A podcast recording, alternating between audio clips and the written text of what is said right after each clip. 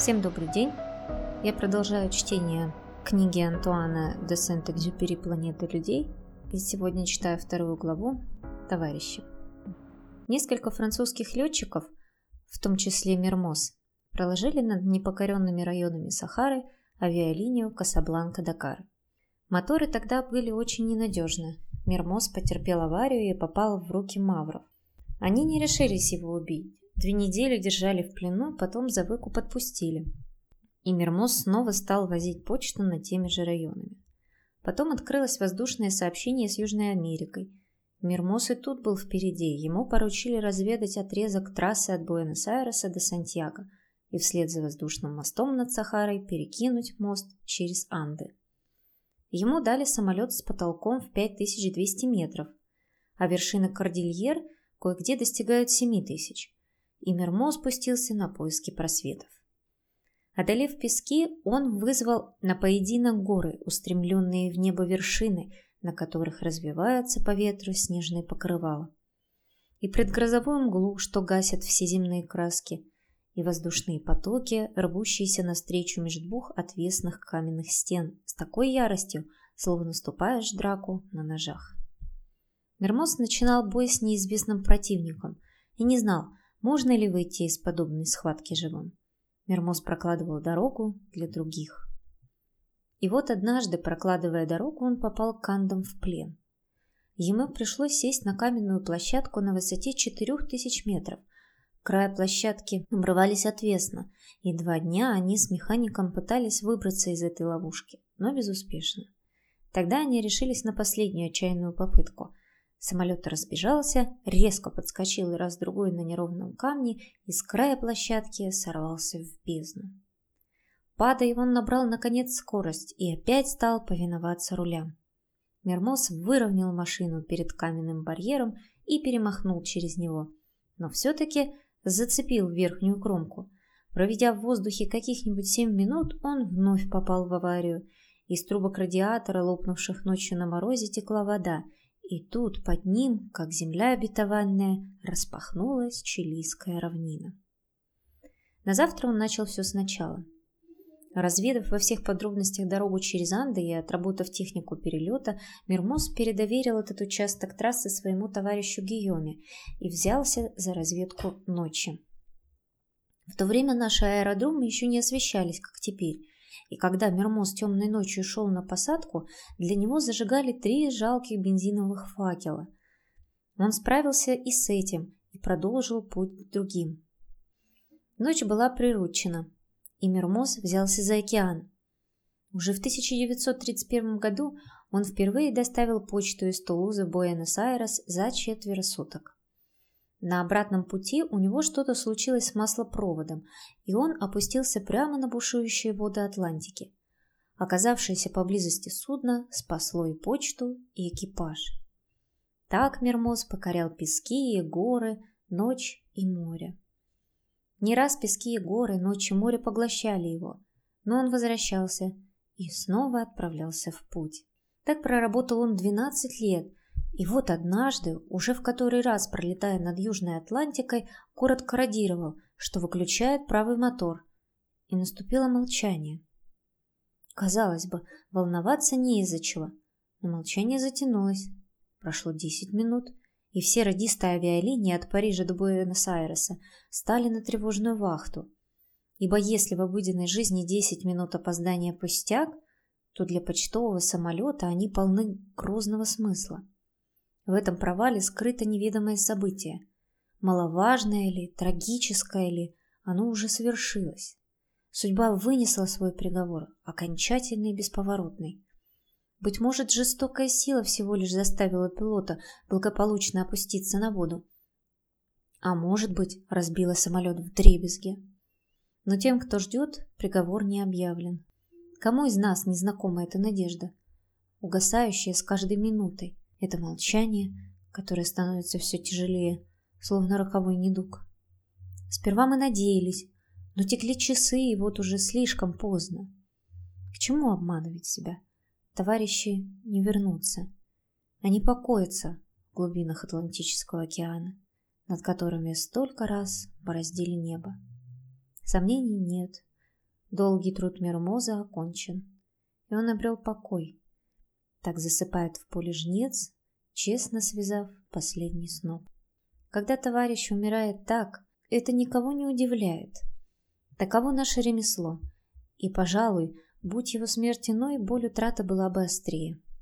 Да, конечно, теперь он далеко, в последний раз он переменил аэродром, но мы еще не почувствовали, что нам его не хватает, как хлеба насущного. Мы ведь привыкли подолгу ждать встреч.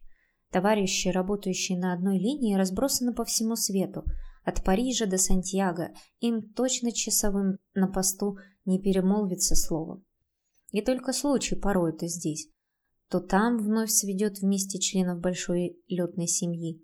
Где-нибудь в Касабланке, в Дакаре или Буэнос-Айресе после стольких лет вновь за ужином вернешься к прерванной когда-то беседе и вспомнишь прошлое и почувствуешь, что все мы по-прежнему друзья. А там и опять в дорогу. Вот почему земля разом и пустынна, и богата. Богата потаенными оазисами дружбы, они скрыты от глаз, и до них нелегко добраться. Но не сегодня. Так завтра наше ремесло непременно приводит нас туда. Быть может, жизнь и отрывает нас от товарищей и не дает нам много о них думать, а все равно где-то, Бог весь где, они существуют, молчаливые, забытые, но всегда верные. И когда наши дороги сходятся, как они нам рады, как весело нас тормошат, а ждать, ждать мы привыкли. Но рано или поздно узнаешь, что один из друзей замолк навсегда. Мы уже не услышим этого звонкого смеха, отныне этот оазис не досягаем. Вот тогда настает для нас подлинный траур, не надрывающая душу отчаяние, скорее горечь. Нет, никто никогда не заменит погибшего товарища. Старых друзей наскоро не создашь. Нет сокровища дороже, чем столько общих воспоминаний, столько тяжких часов, пережитых вместе, столько ссор, примирений, душевных порывов. Такая дружба – плод долгих лет. Сажая дуб, смешно мечтать, что скоро найдешь приют в его тени. Так устроена жизнь. Сперва мы становимся богаче, ведь много лет мы сажали деревья. Но потом настают годы, когда время обращает в прах наши труды и вырубает лес. Один за другим уходят друзья, лишая нас прибежища. И скорбя об ушедших, втайне еще и грустишь о том, что сам стареешь. Таковы уроки, которые преподали нам Мермус и другие наши товарищи. Величие всякого ремесла, быть может, прежде всего в том и состоит – что оно объединяет людей, ибо ничего нет в мире драгоценнее уз, соединяющих человека с человеком. Работая только ради материальных благ, мы сами себе строим тюрьму и запираемся в одиночестве, и все наши богатства – прах и пепел. Они бессильны доставить нам то, ради чего стоит жить. Я перебираю самые неизгладимые свои воспоминания, подвожу итог самому важному из пережитого – да, конечно, всего значительнее, всего весомее были те часы, каких не принесло бы мне все золото мира. Нельзя купить дружбу, Мирмоза. Дружбу товарища, с которым навсегда связали нас пережитые испытания. Нельзя купить за деньги это чувство, когда летишь сквозь ночь, в которой горят сто тысяч звезд, и душа ясна, и на краткий срок ты всесилен. Нельзя купить за деньги то ощущение новизны мира, что охватывает после трудного перелета. Деревья, цветы, женщины, улыбки – все расцветила яркими красками жизнь. Возвращенная нам вот сейчас, на рассвете, весь согласный хор мелочей нам наградой. Не купить за деньги и ту ночь, которая мне сейчас вспоминается, в ночь непокоренном районе Сахары. Мы, три самолета компании – аэропосталь застряли под вечер на берегу Ридеора. Первым сделал вынужденную посадку мой товарищ Ригель. У него заклинило рули. На выручку прилетел другой товарищ, Бурга. Однако пустячная поломка его приковала к земле. На коленце возле них сел я, но к тому времени уже стемнело. Мы решили починить машину Бурга, но не ковыряться в потьмах, а ждать утра. Годом раньше на этом же самом месте потерпели аварию наши товарищи Гурб и Арабль, и непокоренные мавры их убили. Мы знали, что и сейчас где-то у Бахадора стоит лагерем отряд в 300 ружей. Вероятно, издалека увидав, как приземлились наши три самолета, они подняли тревогу, и эта ночь может стать для нас последней. Итак, мы приготовились к ночному бдению. Вытащили из грузовых кабин несколько ящиков, высыпали багаж, составили ящики в круг и внутри каждого, точнее в сторожке, зажгли жалкую свечу, кое-как защищенную от ветра. Так среди пустыни на обнаженной коре планеты, одинокие, словно на заре времен, мы возвели человеческое поселение. Мы собрались на главной площади нашего поселения на песчаном пятачке, куда падал из ящиков трепетный свет, и стали ждать. Мы ждали зари, которая принесет нам спасение, или мавров. И уж не знаю почему, но было в той ночи что-то праздничное, рождественское. Мы делились воспоминаниями, шутили, пели. Мы были слегка возбуждены, как на перу. А меж тем ничего у нас не было.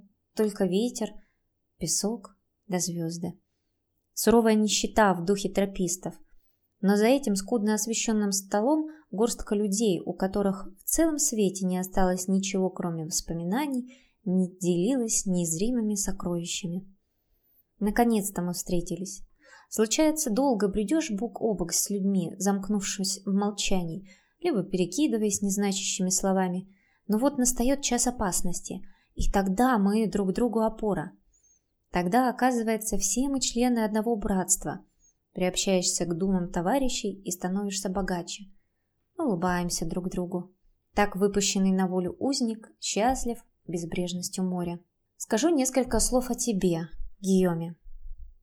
Не бойся, я не стану вгонять тебя в краску, громко превознося твою отвагу и мастерство. Не ради этого я хочу рассказать о самом поразительном твоем приключении. Есть такое человеческое качество, для него еще не придумано название. Быть может, серьезность? Нет, и это неверно, ведь с ним уживается и улыбка, и веселый нрав. Оно присуще плотнику, как равный становится он лицом к лицу с куском дерева, ощупывает его, измеряет и чуждый пустой самонадеянности приступает к работе во всеоружии своих сил и умений. Однажды я прочел восторженный рассказ о твоем приключении, Гийоме, и давно хочу свести счеты с этим кривым зеркалом. Тебя изобразили каким-то дерзким, языкатым мальчишкой, как будто мужество состоит в том, чтобы в час грозной опасности или перед лицом смерти унизиться до зубоскальства. Они не знали тебя, Гийоми. Тебе вовсе незачем перед боем поднимать противника на смех. Когда надвигается буря, ты говоришь «будет буря». Ты видишь, что тебе предстоит, и готовишься к встрече. Я хорошо помню, как это было, Гийоме, и я свидетельствую. Зимой ты ушел в рейс через Анды, и исчез. Пятьдесят часов от тебя не было никаких вестей. Я как раз вернулся из глубины Патагонии и присоединился в Мендосе к летчику Деле. Пять дней кряду мы кружили над горами, пытаясь отыскать в этом хаосе хоть какой-то след. Но безуспешно. Что тут могли сделать два самолета? Казалось, и сотни эскадрилей за сто лет не обшарить все это неоглядное нагромождение гор, где иные вершины уходят ввысь на семь тысяч метров. Мы потеряли всякую надежду.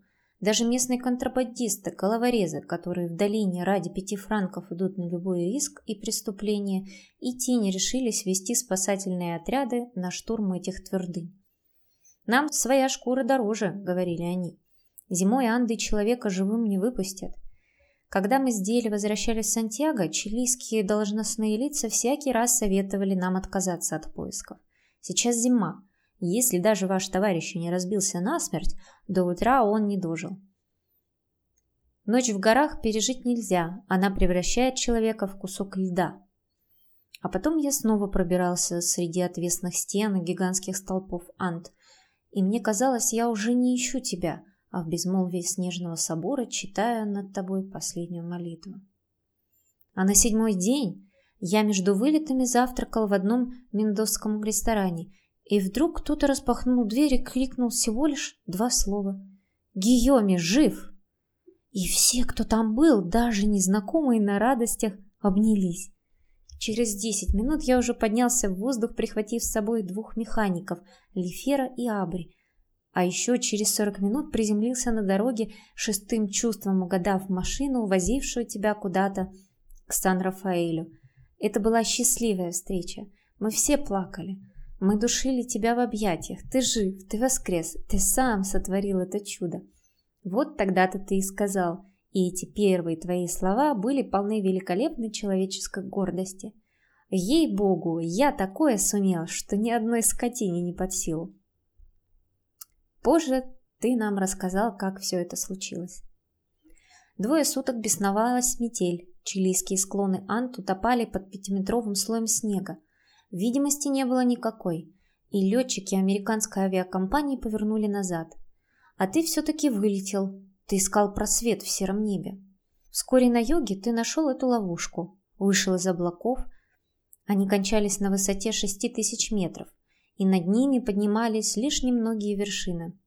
А ты достиг шести с половиной тысяч и взял курс на Аргентину. Странное и тягостное чувство охватывает пилота, которому случится попасть в нисходящее воздушное течение. Мотор работает, и все равно проваливаешься. Вздергиваешь самолет на дыбы, стараясь снова набрать высоту, но он теряет скорость и силу, и все-таки проваливаешься. Опасаясь, что слишком круто задрал нос, отдаешь ручку, предоставляешь воздушному потоку снести тебя в сторону, ищешь поддержки у какого-нибудь хребта, который служит ветру трамплином, и по-прежнему проваливаешься. Кажется, само небо падает, словно ты захвачен какой-то вселенской катастрофой. От нее негде укрыться. Тщетно поворачиваешь назад, туда, где еще совсем недавно воздух был прочной, надежной опорой. Опереться больше не на что. Все разваливается, весь мир рушится, и неудержимо сползаешь вниз, а навстречу медленно поднимается облачная муть, окутывает тебя и поглощает. «Я потерял высоту и даже не сразу понял, что к чему», — рассказывал ты. Кажется, будто облака неподвижны, но это потому, что они все время меняются и перестраиваются на одном и том же уровне. И вдруг над ними нисходящие потоки. Непонятные вещи творятся там, в горах. А какие громоздились облака! Вдруг машина ухнула вниз. Я невольно выпустил рукоятку и вцепился в сиденье, чтобы меня не выбросило из кабины. Тряслось так, что ремни врезались мне в плечи и чуть не лопнули. А тут еще стекла залепило снегом, приборы перестали показывать горизонт, и я кубарем скатился с шести тысяч метров до трех с половиной. Тут я увидел под собой черное плоское пространство. Оно помогло мне выровнять самолет. Это было горное озеро, лагуна Диаманты. Я знал, что оно лежит в глубокой котловине, и одна ее сторона, вулкан Маипу, поднимается на 6900 метров. Хоть я и вырвался из облачности, меня все еще слепили снежные вихри, и попытайся я уйти от озера, я непременно разбился бы о каменные стены котловины. Я кружил и кружил над ними на высоте 30 метров, пока не кончилось горючее. Два часа крутился, как цирковая лошадь на арене, потом сел и перевернулся. Выбрался из-под машины, но буря сбила меня с ног. Поднялся, опять сбила. Пришлось залезть под кабину, выкопать яму в снегу и там укрыться. Я обложился со всех сторон мешками с почтой и высидел так двое суток. А потом буря утихла, и я пошел. Я шел пять дней и четыре ночи. «Ну что от тебя осталось, Гийоме? Да, мы тебя нашли. Ну как ты высох, исхудал, весь съежился, точно старуха. В тот же вечер я доставил тебя самолетом в Мендосу, там тебя словно бальзамом мыло белизня простынь. Но они не утолили боль.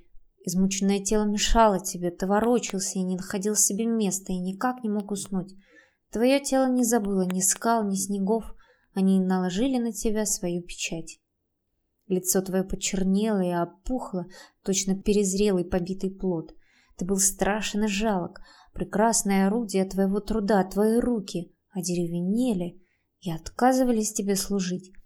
А когда, борясь с удушьем, ты садился на край кровати, обмороженные ноги свисали мертвым грузом.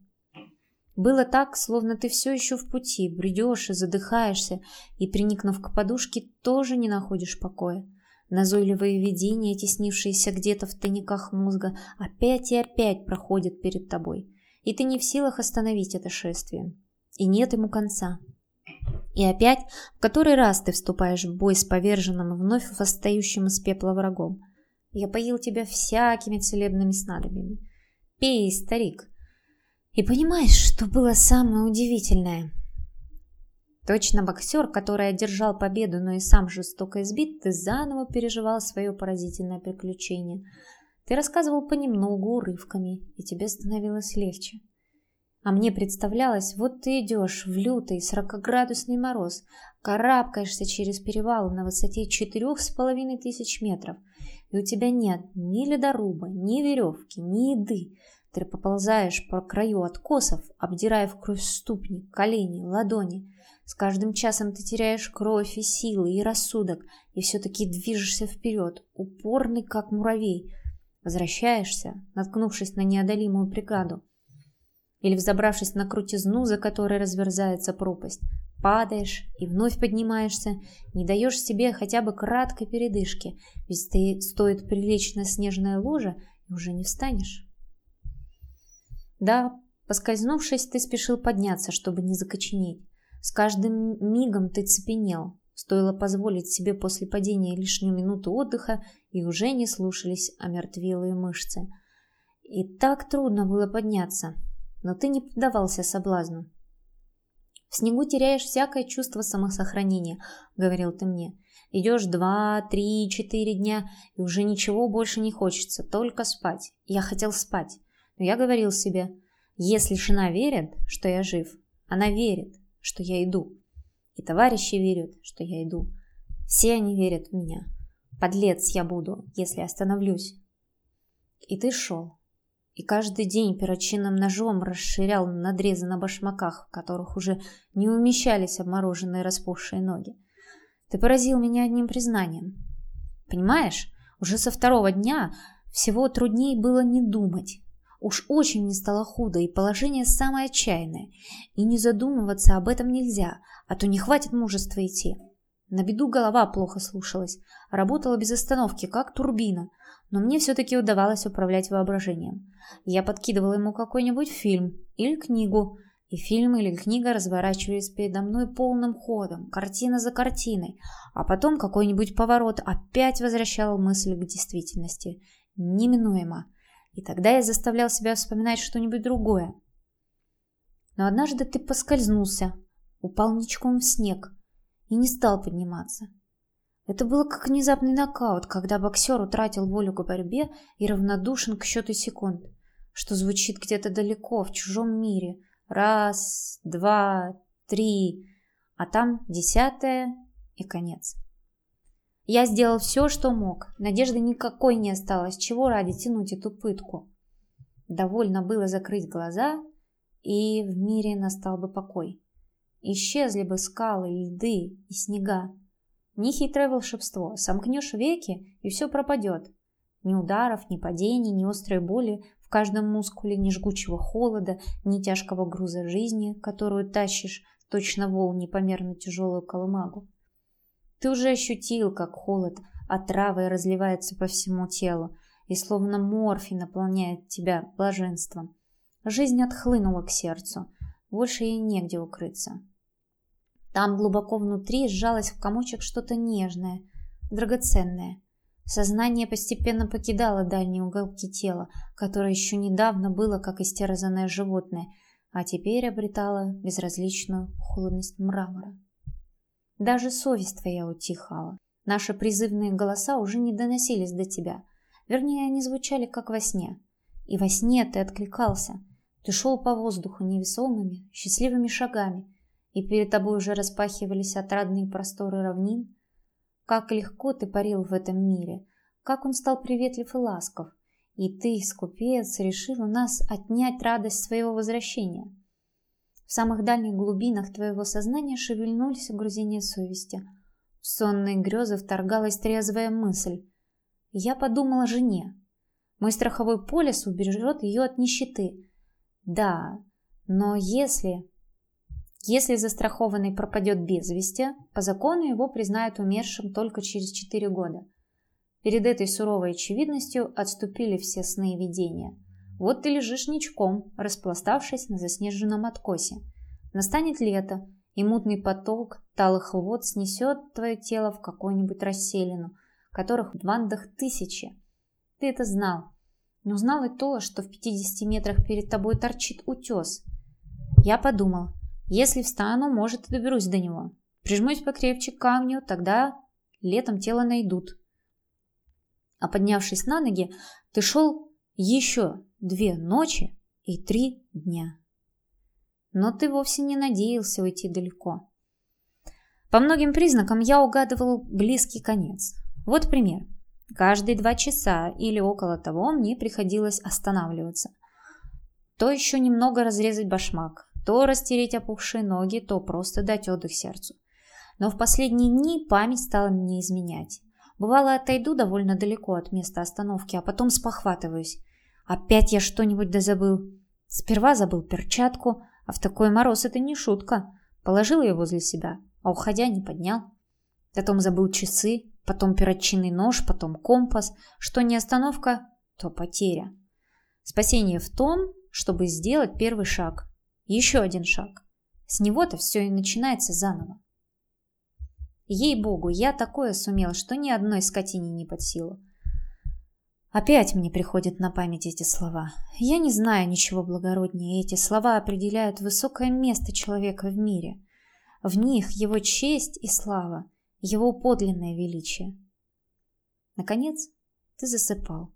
Сознание угасло, но с твоим пробуждением и оно тоже возрождалось и вновь обретало власть над изломанным, измятым, обожженным телом. Так, значит, наше тело — лишь послушное оружие, лишь верный слуга.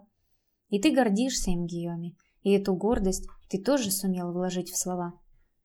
Я ведь шел голодный, так что, сам понимаешь, на третий день сердце начало сдавать.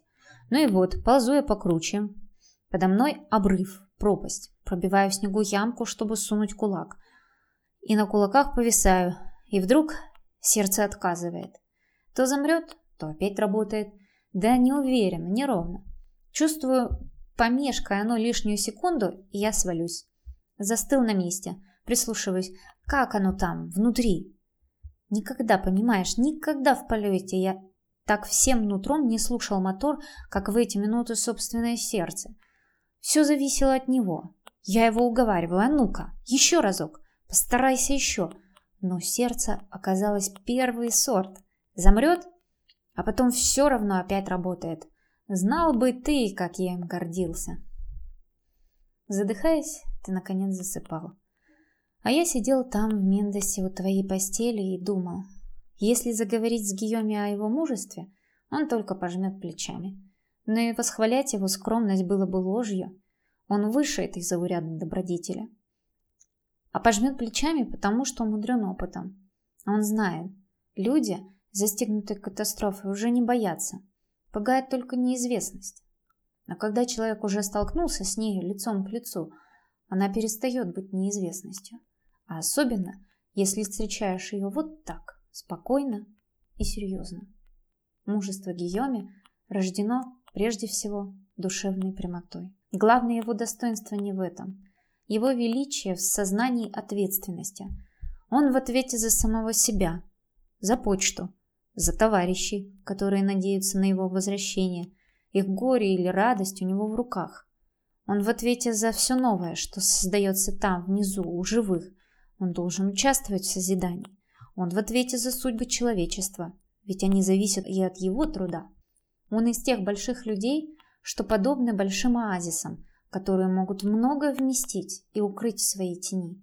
Быть человеком – это и значит чувствовать, что ты за все в ответе сгорать от стыда за нищету, хоть она как будто существует и не по твоей вине, гордиться победой, которую одержали товарищи, и знать, что, укладывая камень, помогаешь строить мир. И таких людей ставят на одну доску с тореадорами или с игроками. Расхваливают их презрение к смерти. А мне плевать на презрение к смерти. Если корни его не в сознании ответственности, оно лишь свойство нищих духом – либо чересчур пылких юнцов. Не вспоминается один молодой самоубийца. Уж не знаю, какая несчастная любовь толкнула его на это, но он старательно всадил себе пулю в сердце. Не знаю, какому литературному образцу он следовал, натягивая перед этим белые перчатки, но помню, в этом жалком театральном жесте я почувствовал не благородство, а убожество. Итак, за приятными чертами лица в голове, где должен бы обитать человеческий разум, ничего не было. Ровно ничего. Только образ какой-то глупой девчонки, каких на свете великое множество. Эта бессмысленная судьба напомнила мне другую смерть, поистине достойную человека. То был садовник.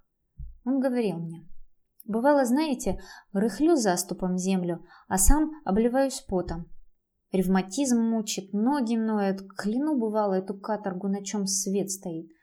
А вот нынче копался бы и копался в земле. Отлично это дело.